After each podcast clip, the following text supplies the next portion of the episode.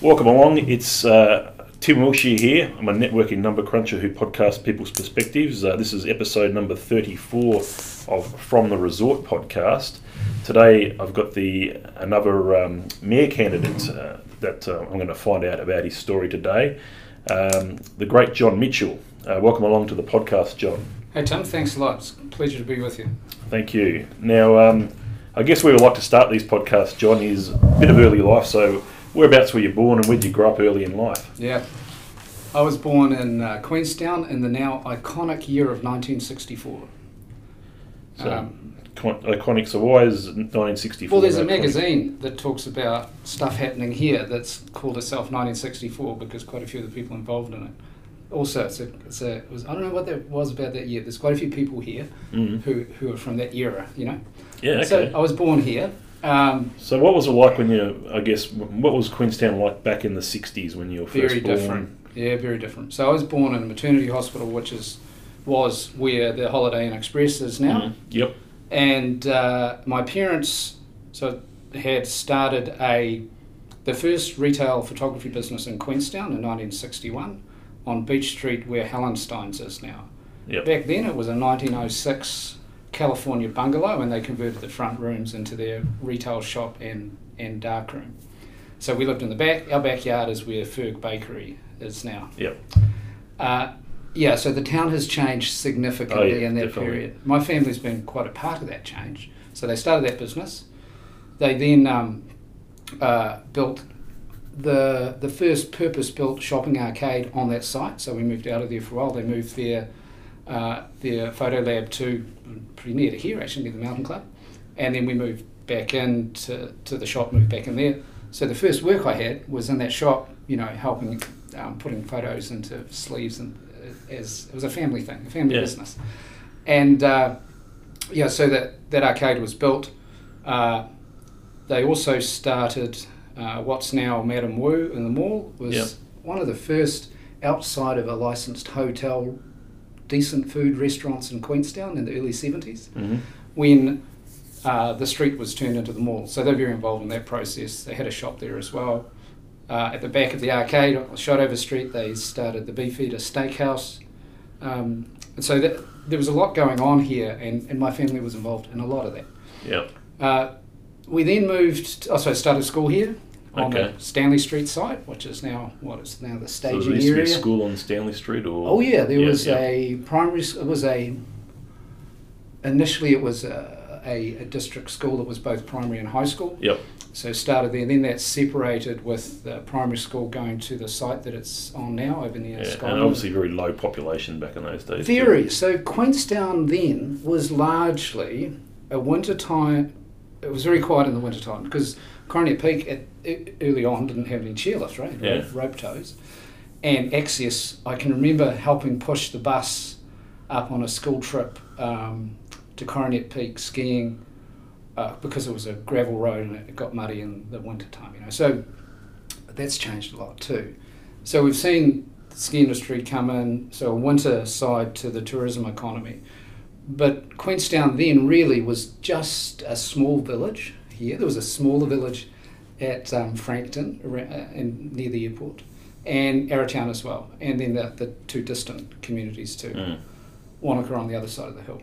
So uh, it's changed significantly. The population was a couple of thousand back then. Mm. And uh, oh, interesting. Yeah, so our infrastructure was very basic. Semi-treated sewage used to go straight into the lake. Mm. You know, so it's, in many ways, the changes that we've experienced have brought positive things with them, Yep.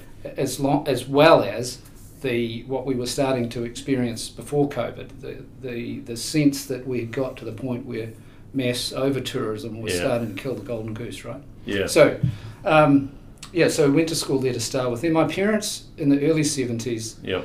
had bought what had been the store at Glenorchy at the head of the lake, which back then was a single lane gravel road getting to Mhm, mhm. Glenorchy. And they reopened that as a the first cafe in Glenorchy in 1975. So we moved up there, and uh, so I did a year at the primary school there, Form Two. As, as So they we- did have a primary school up at Glenorchy. yeah, yeah, it's great. Okay. Yeah, it's, it's, booming. There's a big population. It's largely, well, part of Glenorchy is now a suburb of Queenstown. Yeah. It's, a, it's an easy drive. Yeah. It was less so then. And then I spent uh, two years on correspondence for uh, fourth and fifth, form, no, third and fourth forms. Mhm. And uh, I enjoyed that learning environment because I could do it very efficiently. I could do a, you're supposed to shape it like a school week, but I tended to do a subject a week so I could get my week's worth of work done by Tuesday afternoon and go out fishing and hunting and Mm. and that sort of stuff as a kid. Um, then came back here and did fifth form, flatted here with my sister to do fifth Mm. form. Still a bit of that goes on actually. Uh, and so she was working in the photo shop that my parents previously owned. Yep. And uh, it's my older sister. And then, uh, and then my mother moved back here, and then dad came back eventually. They sold that business Mhm. and the house we built there. Uh, and yeah, so so I was at uh, Wakatipu High School for a couple of years and Gorge Road, so at another location, and yeah, that was great. I just loved high school here. Um, lots of opportunities. Um, the school sports, the options weren't that uh, broad. So what did you play? Well, I played rugby. Mhm. I'd played that from a young age. We skied, you know, it's a Yep. school sport. Um, also uh, played hockey and softball, partly because I like the social side of that. You know, it's the, the um, but that was co-ed, so you go away Mm. on trips together. It was great, and it was it was really good fun. So yeah, we, for all of those sports, travelled around northern Southland and at least central Otago. So that was great, and also there I started getting into um, so off cross country running and, and quite long distances for, Okay. for that age. Uh, and that's, so that's one thing I continue with. I still do. You still do marathons Yeah, at the moment? yeah, still Okay. do occasional mountain marathons. I prefer on off on trails rather than on Mm. tarmac. Yep. Um, don't do as many as I used to, but I've run the Motatapu twice here. I've run the Kepler Challenge. I've run the Routeburn Classic, the Queenstown Marathon, and runs in other countries too when I've been working there. So that's that's sort of the main thing. But the, so the, the I played after I left school. Um, so the first job I had Yes. uh, although I'd had a few, quite a few jobs as a teenager at high school, mostly working in hotels, um, and so got to understand tourism from that end of it. Uh, but the first job I had was in Wanganui when I left school, um, and that was uh, doing uh, wild animal control. So Okay. carrying on for the work I did, but in a more organised sense. I did that for a year, uh, and then and that, that industry was restructured.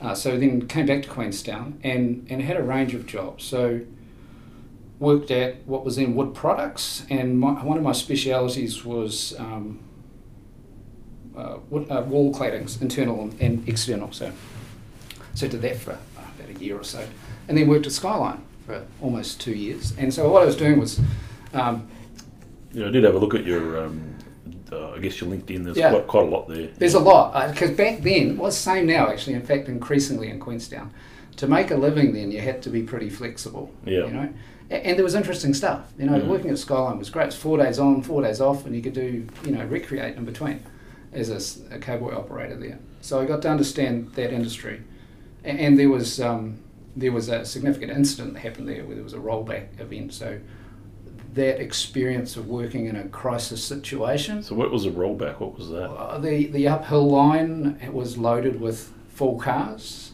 Yeah. The downhill line should have had them on it, but it Mm. didn't, and so it went into reverse. Yeah. Should have had a device uh, enabled to stop that from occurring. That, Yeah. that that was not enabled at the time. Mm. So yeah, it became quite a mess. No one was killed. No one was yeah. even seriously So injured. what year was this? Was- Oh, it must have been uh, about 1986 or so, something, Yeah, something in okay. the mid 80s. Yeah. Yeah. And um, so, so I was saving up to go to university Yeah. and, and deciding what I wanted to do. So I went to Otago University and studied uh, mostly geography, Yeah. a bit of political science, hmm um, social sciences, a little bit of economics. Um, uh, did that for a couple of years, and then uh, and then I got married to a, a Southland, uh, a young Southland woman uh, who was at university as well, and we, we then moved around New Zealand. Mm. So she was working in um, food technology, and so uh, I went to Canterbury University for a year. Went back to Wanganui for a while. She was working there, uh, and so I was in the territorials as well. and so got into uh, defence intelligence, and that was really interesting. And that led me into a strategic intelligence role with the customs department in Wellington, and that was when my wife at the time and I separated. And um, so yeah, it was a time of quite, quite a bit of change for Mm. me in the, Mhm. the late eighties, and uh, and that's when I met my a young woman who's now my current wife. Okay. And uh, so she's got a love of the outdoors as well. Mm-hmm. Uh, she was an instructor on a rock climbing and um, snow and ice climbing course that I was a student on. And, uh, and so she's had a similar degree to my previous wife, actually, in human nutrition. So we got to know one another in the outdoors and, and lived together there for a while.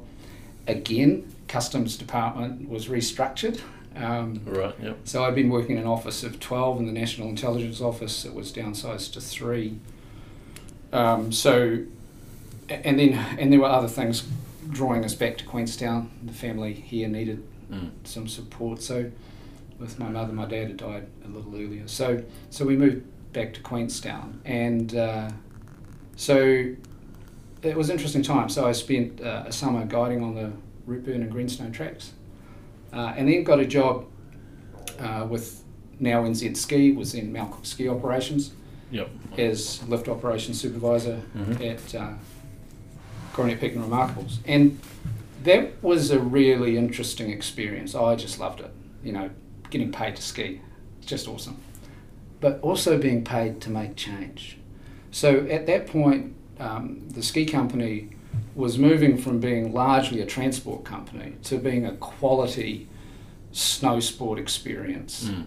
And the really cool thing about the ski industry is that each summer, if you want to, as an organisation with the right leadership, you can reinvent the company for the next season. And that was Mm. really exciting, being involved with Duncan Smith, who was the lead on that um, here as a general manager, and a whole bunch of other, you know, relatively young, Mm. keen people who wanted to make a difference and, and make the best experience possible. So really I guess so. exciting. These sort of earlier um, parts of your career, did you sort of have an interest then in politics back then, as far as Oh, yeah. So had- one- yeah. yeah, So one of the reasons I went to to study geography uh, with a view to doing some planning studies was what was happening here in Queenstown. Even then, well, having lived through all of that, so Mm. at that point, about first twenty five years of my life, there'd been a lot of change, and and some of it not well or even at all planned. Uh, there was change of legislation from the Town and Country Planning Act to the Resource Management Act, which enabled more change to happen in some ways. Mm. Um, and then, yeah, so that was my interest. So I've always kept an eye on that. I've been pretty active in commenting on things. Um, didn't have an opportunity due to other commitments. It's really hard, I think, and this is one of the problems we have with local government, particularly at the moment, trying to get people to run for council in Yeah. particular, because it's really hard work, you know, and you don't get paid for the hours that you do. No.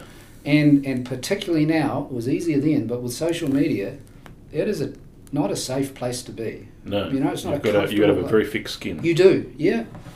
But you can also make a lot of change, you know, Mm. particularly if you've got a good team together. Yes. And, and ideally a team of leaders. And that's what we had at um, NZ Ski, you know, the Mount Yeah, operations. So, yeah, that, that experience and organisational change and cultural change was pivotal for me, I think. Mm. Um, I spent a bit of time uh, working as a raft guide, trained as a raft guide, did a bit of that one summer. Uh, worked, uh, guided on the Hollyford track, Mm. uh, and and worked yeah for Doc for a season too, and then Mary a dock, wasn't it? yeah Department of Conservation Yep, yep. sorry yes Yep. Yep. Conservation as a hut warden and that, and that was great you know being Mm. uh, having an office like that at the head of the Dart Valley was Yeah. pretty amazing. Having to walk to, took two days to walk to work was just brilliant. Uh, and getting to meet people and ensure that they had as, as safe an experience as possible without Mm. that being Mm. without that getting in the way of them experiencing the wilderness. Mm. It was just wonderful. And so Mary came and visited me a few times while we were there. At the end of one of my stints, we came out and met some friends of hers, and we climbed Mount Earnshaw together. You know, on a Mm. beautiful day. Mm. Stayed up there in the Bivvy. Um, you know, that was special. Something I've always Mm. wanted to do. That, so that's my maunga and that's my mountain. Mm. Um, so then Mary had been a ski patroller uh, on the ski field. She wanted to become an emergency nurse, so that Mm. got us back to Dunedin. And so I then uh, finished up the studies I had been doing, and then did it. So we had a BA in geography, and uh, did a postgrad diploma in geography and planning at Otago Mm. with um, uh, public administration, really useful for Mm. the role I'm looking to go into now, Yep. and um, and very useful for other things I've done in between. So uh, you married to nursing there, and that's where our two kids were born in Dunedin. hmm Uh, and yeah, so we'd, we'd had a house here. We sold it, moved down to Dunedin, and uh, had a almost off the grid, um, passively solar heated home, which uh, was a really good project to work on. We do those sorts of things, and that's Mm. sort of a sideline business that we Yep. have running. And uh, and then uh, I the, my first involvement in local government was as policy officer at Central Otago District Council in 90, late 97. hmm I had been teaching fellow in geography at Otago University. And uh, so those doing policy work, uh, risk management, economic development, and, uh, and, and when required, a bit of emergency management. Mm. So we had wildfires and the, the third 100 year flood in six years, that sort of thing. So we Yeah. dealt with that. And that was when, um, so one of the things we identified there in my risk management role was the change in the building code, because I'd had that building product experience years before. Mm. And so we identified the risk of the, of the, the monolithic cladding Yeah. potential, potentially being a disaster. We could see it coming, and we spoke to our building inspection team, and, and again brought about a change in culture that meant that that local authority didn't have the exposure to the risk that others, including Queenstown Lakes, had Mm. to the leaky building problem decades later. Yeah. So that I'm pretty proud of that. That we Yeah. identi- you know identified that, raised it with the team. We were lucky there that we had an exceptional leader as um, the chief executive, Steve Green. So not only was he running a, a pretty tight ship of a district council, he was also with his wife Barbara starting Carrick Winery. Mm. So um, that was a really unique experience working with a uh, a leader like that, um, and and a good well, an interesting political environment too. Urban centres, rural. You know, it was Mm. having to work within that different interests, and I really enjoyed that. Another thing I enjoyed about that was that um, there's this competition that happens every year in Australasia. It's called the Local Government Management Challenge. Local governments put a team of about five or six into it. One of them has to play the CEO, and then there's other functions that uh, management roles. So there's a competition in each state of Australasia. So New Zealand in the Australian Local Government Association is deemed a state because their constitution allows for that. Yeah. Um, but so we, we play in that. So we did, we entered that one year as a team from Central Otago, learning experience. The next Mm. year, Steve was our mentor, Mm. and uh, we we won the New Zealand competition. Excellent. Yeah, and so we went to Canberra and got into the final, got to the Australian Local Government Conference, and that was a really interesting experience. Being able to see what other local authorities were doing, and not just in Australia and New Zealand, but from other countries too, Yeah. was really special. We need Mm. to make sure that we do that and and look to learn from what's good and what's bad, Mm. and, and distinguish the two. So you know that that was a pivotal time in my career. Mm. Uh, then in 1999, essentially, uh, I think Bill English was the Minister of Health at the time, dropped the some of the small hospitals from our district health uh, district health board system, and so the Dunstan Hospital near Alexandra, a community trust took that over. And, and one of the early decisions they made essentially was that, that the nurses got a 15% pay cut or, um, in their conditions. So that meant that a whole lot of young nurses like Mary, who were going to go overseas, all decided to go at once. So, um, so I, yeah, so having acted as CEO in that competition, uh, Steve had me stay on for a bit to help cover because he was going on leave, but he couldn't keep me because Mm. my wife was going. Mm. So we took the kids to the UK. And uh, so Mary, you know, as an emergency nurse, can pretty much walk off a plane in any English-speaking country and get Yep. a job. Yeah. So, and she'd organised a job there in the city that my dad came from, in Manchester. So your parent, your dad came from here. Yeah, so dad rode a motorbike and sidecar with a friend from Manchester to India in the mid 50s Right. and ended up here. Yeah. And then he met my mum, who was here on a working holiday with the Tourist Hotel Corporation. She was from Wollongong, south of Sydney. Mm. And so they met one another. They fell in love with the place. They fell in love with one another.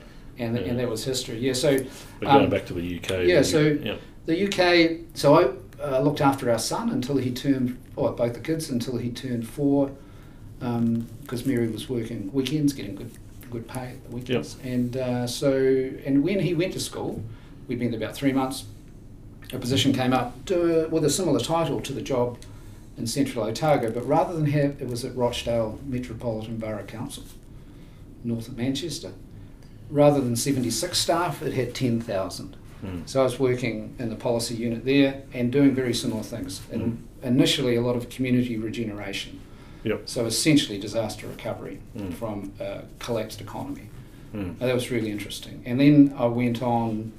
The chief executive there had a role as the the, um, the chair of the Association of Greater Manchester Authorities, Mm. and I was um, shoulder tap to do project management for joint service delivery projects across all of Manchester Mhm. you know, population bigger than New Zealand. Yep. That was great, really good experience. But there was a lot of things going on there. There was um, social unrest before and after 9 11.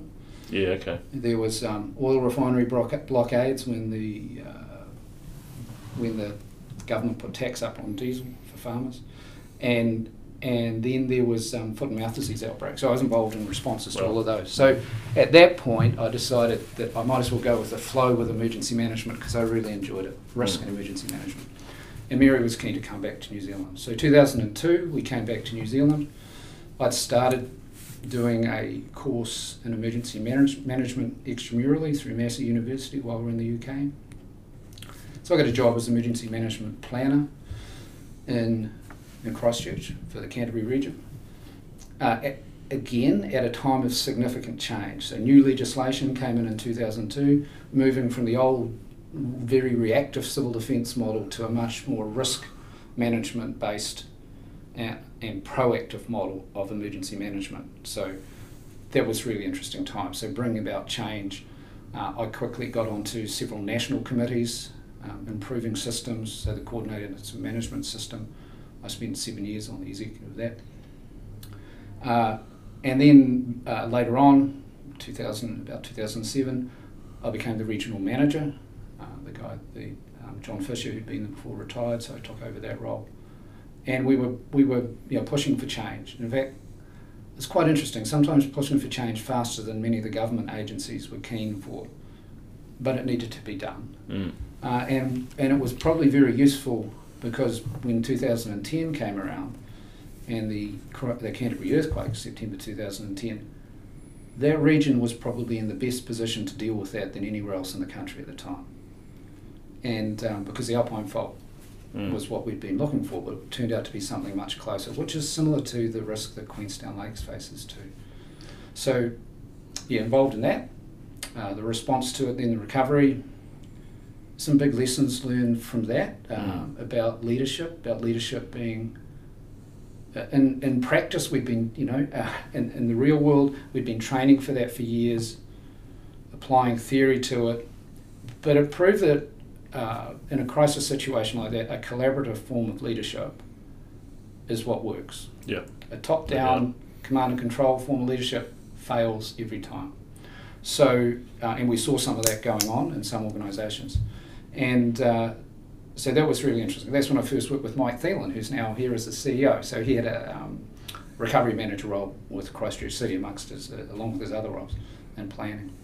So and then we were so we were in the process of reconstituting ourselves and getting ready for what might come next. And then February 2011 happened, and and the real damage happened. And you know we had over 200 lives lost in that situation, many of which could have been avoided if we'd been able to influence decision makers more than was the case. And some of those politicians subsequently, including Gerry Brownlee, have said yeah, one of his regrets is that he didn't listen to some of the things I said Mm. at the time. You know, so a, a lot of my work in the past and, and currently still is talking to people Mm. and getting them to make decisions about things that they don't really want to even think about, let alone talk about. Okay. So, so I did that until 2012, and uh, and then we decided we'd been in Christchurch for 10 years, longest I'd ever been in a job. We needed a change, so we brought our kids back here home, and they finished high school here, which was great. So they've got roots Mm. here, they've got them in Christchurch, and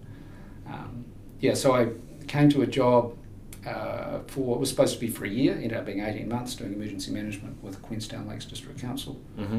And we brought in some, some, some change, Mm. not as much as I would have liked, but it was only a half time role then. Yep. And so we built our forever home out at Arthur's Point. That lasted That's three probably and a where half I've years. you. I'm pretty seen you around Arthur's Point somewhere. Yeah, yeah, probably that might be where I've seen you. Um, so, uh, so that yeah, that role was only short term. So meanwhile, I was establishing a disaster risk and emergency management consultancy business, Yep. working remotely from Queenstown. Yep. And so that took me. Um, there was quite a bit of work in Wellington at the time Mm. under the the key English government.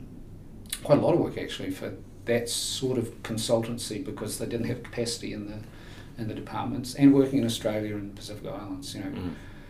uh, and, and, and further afield around the Pacific too. So eventually the draw of that was too much. It was would have been easier for us to live in Wellington. So we sold our home at Arthur's Point Yep. and we bought a little place in Wellington and we've um, had another project there um, where we built a little townhouse in the backyard. So and my wife's now in the process of selling that as we're making the transition back down here. So I've been living Yep. here, you know, for a few months now. I tend to spend the summer down here anyway, working Yep. remotely.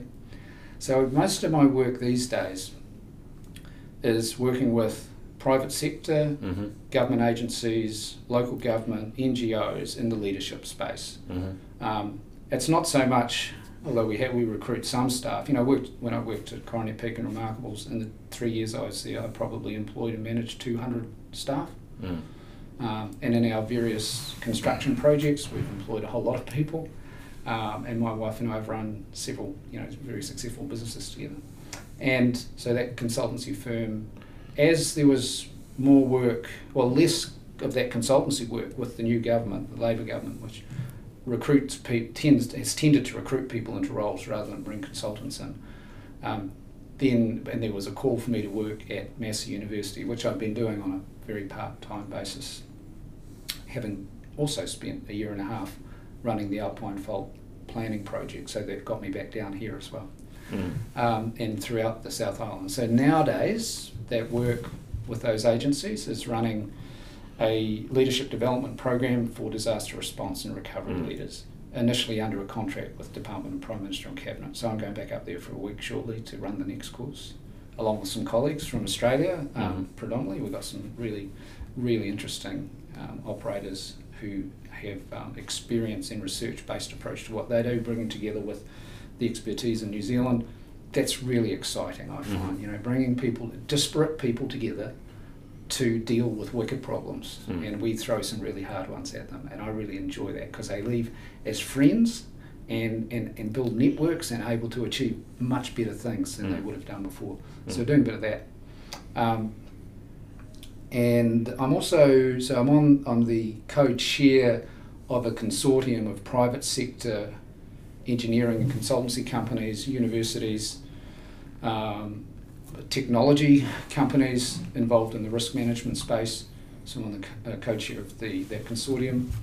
Um, I'm, I'm on Shaping Our Future, which is a largely a community consultancy entity um, here in Queenstown, and which since I got on board with a few other new players on the board has is now extended into doing work in Central Otago and across Southland.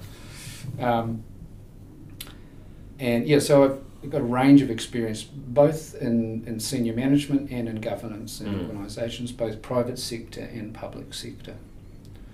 Um, and my wife and I have got a project underway at the moment where, where we're planning for a off the grid lodge that will be built just over the border in Southland, Mm. um, down at Garston.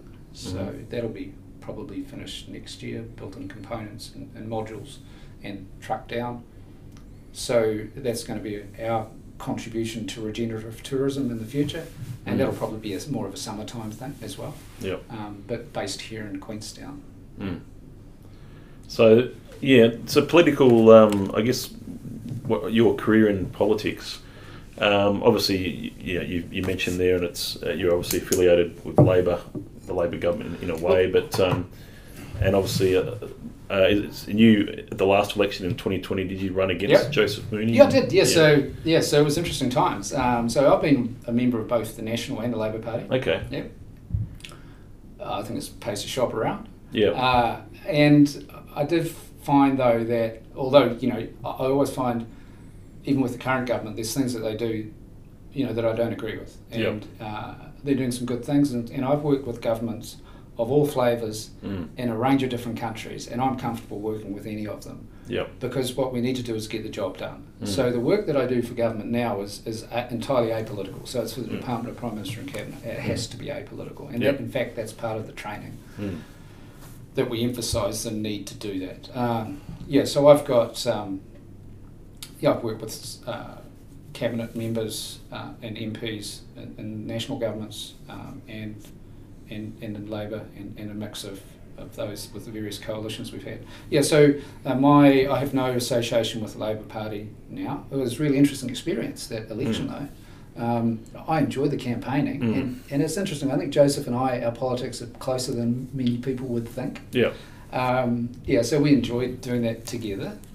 Uh, you know, I was I stood for that because I think it's important that Queenstown Lakes, Mm. in particular, is well represented in Parliament, and, and Joseph's doing a pretty good job, and we talk, you know, fairly regularly. Okay, so that's good. Oh, yeah, we've got a good. uh, I think we've got a decent relationship. Mm. There's things we don't agree on, but we we, we can talk about them, you know. Yeah. And, and it's, so, and I think that's we need really to good. do more of that. Mm. As you said, collaboration. Yeah, it's it's crucial, and and interestingly, having worked in that environment, because I have worked closely with um, a, f- a few of the current cabinet members, Mm. and uh, uh, quite a few of them went to Otago University, which helps too. But um, so, so I do have those contacts. I also have contacts with senior um, spokespeople in the National Party too. hmm So if there is a change of government in future, I've got those networks, and Mhm. so it's flexible, and I have no problem working with either. Yep. Yep. Um, and I think it's important. It was interesting the result of that. So it, it was pretty close here in the Queenstown Lakes part of Southland electorate, Yeah. and uh, and and the things that, that came up as issues then, many of them are still issues I mean, now. it, it was interesting. I mean, I only sort of moved when the election happened, and there was certainly a swing to Labor, in I guess in this electorate, um, but obviously a domination from a that national point of view at that time. Yes, so in Um, particularly in the rural part of the Mm. electorate, yeah, Yeah. And, that, and that's that's expected because that, Mm. that's you know how they think that their their um, interests are, are best represented, and and that's I think one of the things value about democracy, right? Mm. That we need to make sure that all of those um, interests in our communities are well represented and that they have a voice when we're talking about local government Mm. around the council table, and that and we need to have those discussions and then come to a consensus that means we can move forward together Mm. as a council and Mm. as a community, Mm. and and that I don't think that's been as as well done as it might have been in the last few terms, Mm. And I'd like to bring a real a team of leaders together in the new council, and and we don't know who they're going to be. It's you know it's up to the democratic process who gets voted in. So it's about working with that as if I'm fortunate enough to be elected as mayor, bringing those people together and reaching an understanding amongst that team to understand what they're representing and who they are, Mm. so that we can better represent the interests of our communities. Yeah. So how long ago, I guess, did you just make the decision to run run in the mayor race this year? Oh, yeah. Um, early this year. Yeah, it's pretty early Yeah, so. I, I, I announced it on my birthday on the 12th of April, actually. Yeah. Um, but I made the decision quite a bit earlier. But I Yep. spoke with a lot of people first, and Yep. there have been a lot of people asking me to. Now, Yeah. uh, because it, was- as you said, it was it looked like Jim was not going to stand again. So we, again, we need someone who can provide some real leadership. Yeah. The and it also and it's become clearer as time has gone by Mm. that Queenstown Lakes is a community and an economy that has gone through possibly the worst crisis in New Zealand because of the COVID Mm. crisis and the COVID response. And we're now aspects of recovery are happening, but that's that is um, impeded by the, the lack of the dependence on foreign workers that we've developed over the last few decades, and we don't have them anymore. So we're seeing some real innovation Mm. and leadership in businesses in Queenstown Lakes, and I think that's great. Yes. It's Yeah. really hard, Mm, Very difficult. very difficult, and many of them, are, you know, they've had to put a whole lot more capital in and go into debt to retain their businesses. The number of businesses that have failed in New Zealand is is on par with or less than a normal year. Mm. So economically, we've done really well. Queenstown Lakes, in particular. Mm. Before COVID, we were the fastest growing local economy in the country, hmm and we are again now. So, what we don't need is a focus on economic development. What we need is a focus on building resilience in our economy and our communities. So that's a bit different from what some of the other candidates are saying. So, uh, and I have, you know, there's, there's real issues in the council itself. So there's a crisis of uh, confidence, credibility, and reputation with some of the things that have occurred in the council um, over the last few years. And some of those decisions that council's made, some of them are things, the decisions that management have made, and some of it's the culture of the organisation. It's been there for a long time, actually. Mm. Uh, there's so that's one crisis. There's a crisis uh, of the so the COVID crisis and its recovery, and then there's a financial crisis that the council is, has found itself in. So this is the most expensive time in history to be building infrastructure, Definitely. and we the council was committed to a significant amount of that, partly funded by shovel-ready funding from central government. We've bought into, we have an arrangement for um, the development of the Lakeview site. The council component of that is more, is more than double what was expected, so we're not going to make money on that for a long time, and perhaps the, the, there is a risk that we're not going to make a return on it at all. Mm. Meanwhile, uh, under the current council, there has been there was a move to get um, a visitor levy in place, and and the the budgeting depends on that. Legislation hasn't been established, let alone put into Parliament yet. Yeah. So, so that's a financial risk in, in our next ten years of work for council. Um, and there's also the already um, just under fifty million dollars of leaky building costs that the Mm. council hadn't budgeted for. So there's a hole in our budget. Yeah. And next year, in June, there's a couple of body corporates who are going to be putting a claim in. At this point, estimated to be another 160 million. Mm. Now, what what will that end up costing the council is depends on probably negotiation, um, or there could be a court order if it goes to that extent. But it's probably going to be more than 160 million. Mm. So there's going to be some hard decisions that need to be made about what are the priorities. So, you know, that's the kind of environment that I've been working in for the last 20 years, Mm. dealing with crisis situations, uh, having to understand what the opportunities and risks are going forward. Because in the long term, irrespective of what that financial crisis is now, the future for Queenstown Lakes is really bright. We just need to get through that. Um, and and so we're going to have to reprioritise work. We need to focus on ensuring that communities get the services and infrastructure that they need. But I think we need to think about some of the big capital projects that are currently in the pipeline. And that raises real questions about the trajectory of growth that has been predicted for the district. You know, suggesting that the population is going to double in the next 20 to 30 years. Mm. I, rather than just saying yes, that's going to happen, I would rather work with the government to ensure that with the new planning legislation that's coming in, that we're able to plan for and manage that growth at a rate that our environment and our communities and our co- our economy can can um, cope with. Mm. Not only should we do that, but we have to do that. We can't just let it happen Mm. because it's, it's not in any of our interests. We don't want to find ourselves in a similar position as we were in March 2020 Mm. with whatever the next hazard is that comes Yeah. along. So, you know, that's the stuff I do, and I Mm. think we could we can do that a lot better than would be the case otherwise. If we just carry on with the status quo, we're going to have to make some hard decisions.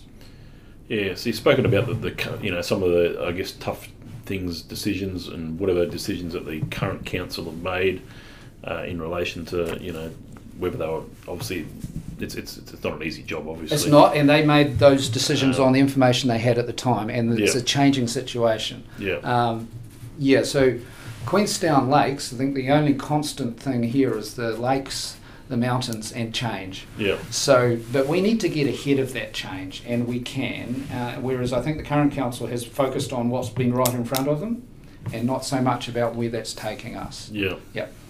Yeah, no, it makes makes perfect sense. So, Uh, go, I guess you, you mentioned one of the people that uh, may be a mentor. Um, any other sort of mentors or heroes that sort of Yeah. have shaped your career or, or life? Yep. So, although it's not political at all, really, although I did work with her when she was prime minister, and we, again, we had some interesting conversations. But Helen Clark, you know, uh, brought about some real change, and the work that she and Michael Cullen did that enabled New Zealand to ride out the global financial crisis better than most by Mhm. bringing us almost to zero, you know, government debt when by the time that came around. Hmm. So she and I worked to, as she was me as, she as prime minister and me as an emergency manager in Canterbury were participants in responses to a few big emergencies. Yep.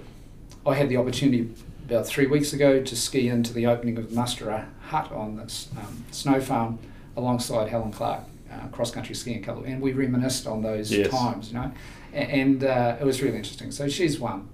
Um, Dame Margaret Bazley, who is uh, she's now retired, uh, lifelong civil servant. She was a nurse, I think, to start with. So was involved in significant reform uh, of organisations, how they work, and in particular the Mm. cul- cultural change within them.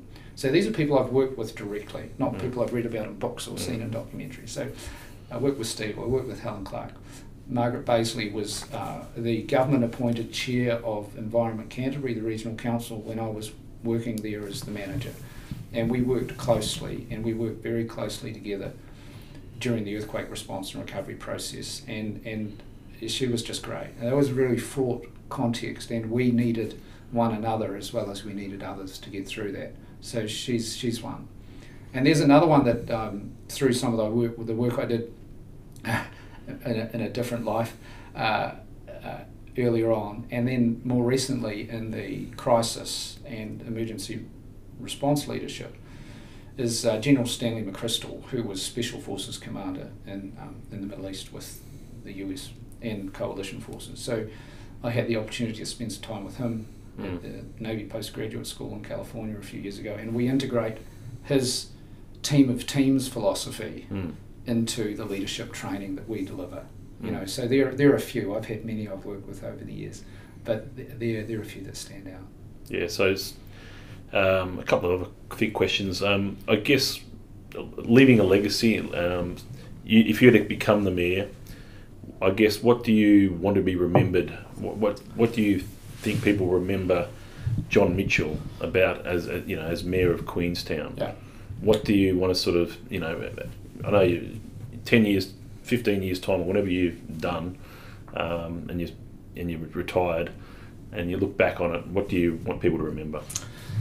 I'd like people to be able to say that what we have here then and into the future is a set of thriving and sustainable communities where people are able to live. People of, of all stratas from society are able to live and make a living and, and, and enjoy this environment that we live in uh, and that that environment is protected. That we've got an economy that is far more balanced than it is now. Um, and and that doesn't mean focusing on one winner, which at the moment is seen to be tech, high tech. That's a key part of our economy in the future, but it needs to be broader than that too. Um, so we need to move away from our dependence on mass tourism, have people staying here longer, but making the district a place that people want to come and live, more so than just visit. Uh, or if they want to visit for a few years, that'd be great.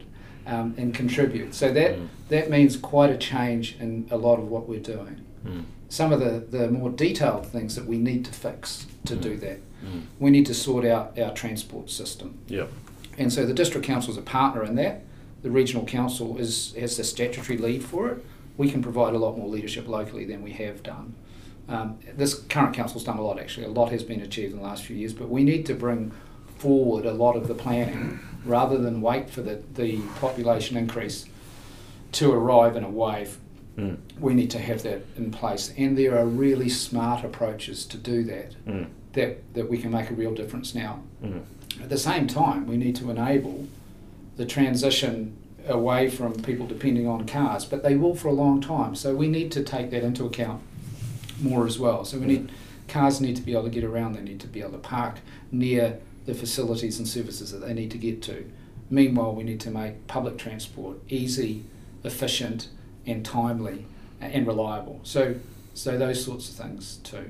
But we need to, we also need to face up to the environmental challenges we've got. You know, Mm. we've got, and if people think that climate change isn't real, they should come and work in my world for a while. No, definitely, it's real. It is, isn't it? And um, so uh, the contribution that our economy locally makes to carbon um, for the country, I think, needs to be taken more into account, uh, as well, and particularly the carbon for people travelling here for for holidays. So how can we do that better? Technology is going to be a way to do that's already happening. We're getting more people in here with quieter aircraft that use less fuel and produce more CO two.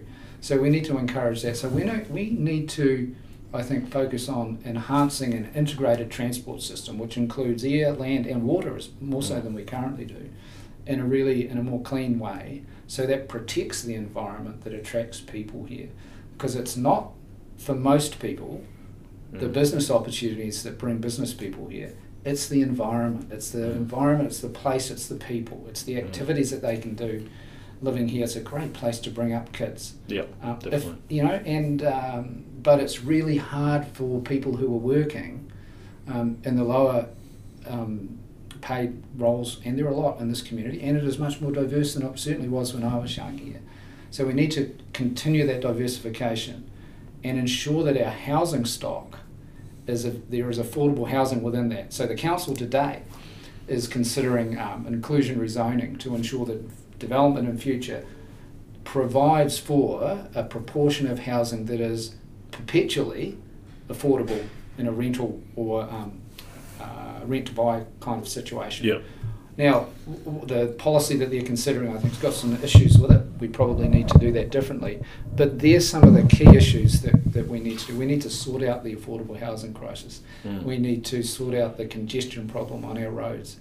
Uh, and we need to make sure that we protect our environment and have a more sustainable community and economy. Excellent. So, uh, anything sort of final? I think we might wrap up the uh, podcast. Great. It's been great to, to get your perspective. It's been great to hear about your uh, your career, your life, and uh, all that sort of thing. So, I guess uh, final words. Anything else that you wanted to, to bring up? Well, if this was going out in the next 24 hours, uh, or Yeah. less actually, it'd be, be. Yeah. great to have um, a few more people put their hands up to run for council here. We need really good round, uh, Yeah. people around the table. You don't need to be a legend, as the advertising they're using locally is. You just need to care about your community Yep. and be prepared to put some time in. What I intend to do is make sure that on council there isn't the time that has been required of councillors because of the structure and processes that have been in place. We can develop a more modern and efficient form of governance for our communities and for our local authority. So if anyone has been wavering, my nomination's now in. I'd welcome them to join me. Excellent. Thank you very much. It's been great to pleasure to, to get to know you on the podcast, John. Thank you very much for your time. Thanks, Tim. All the best uh, in your campaign. All the best. Cheers, mate. Thank you very much for that. Thank you. We should get a photo.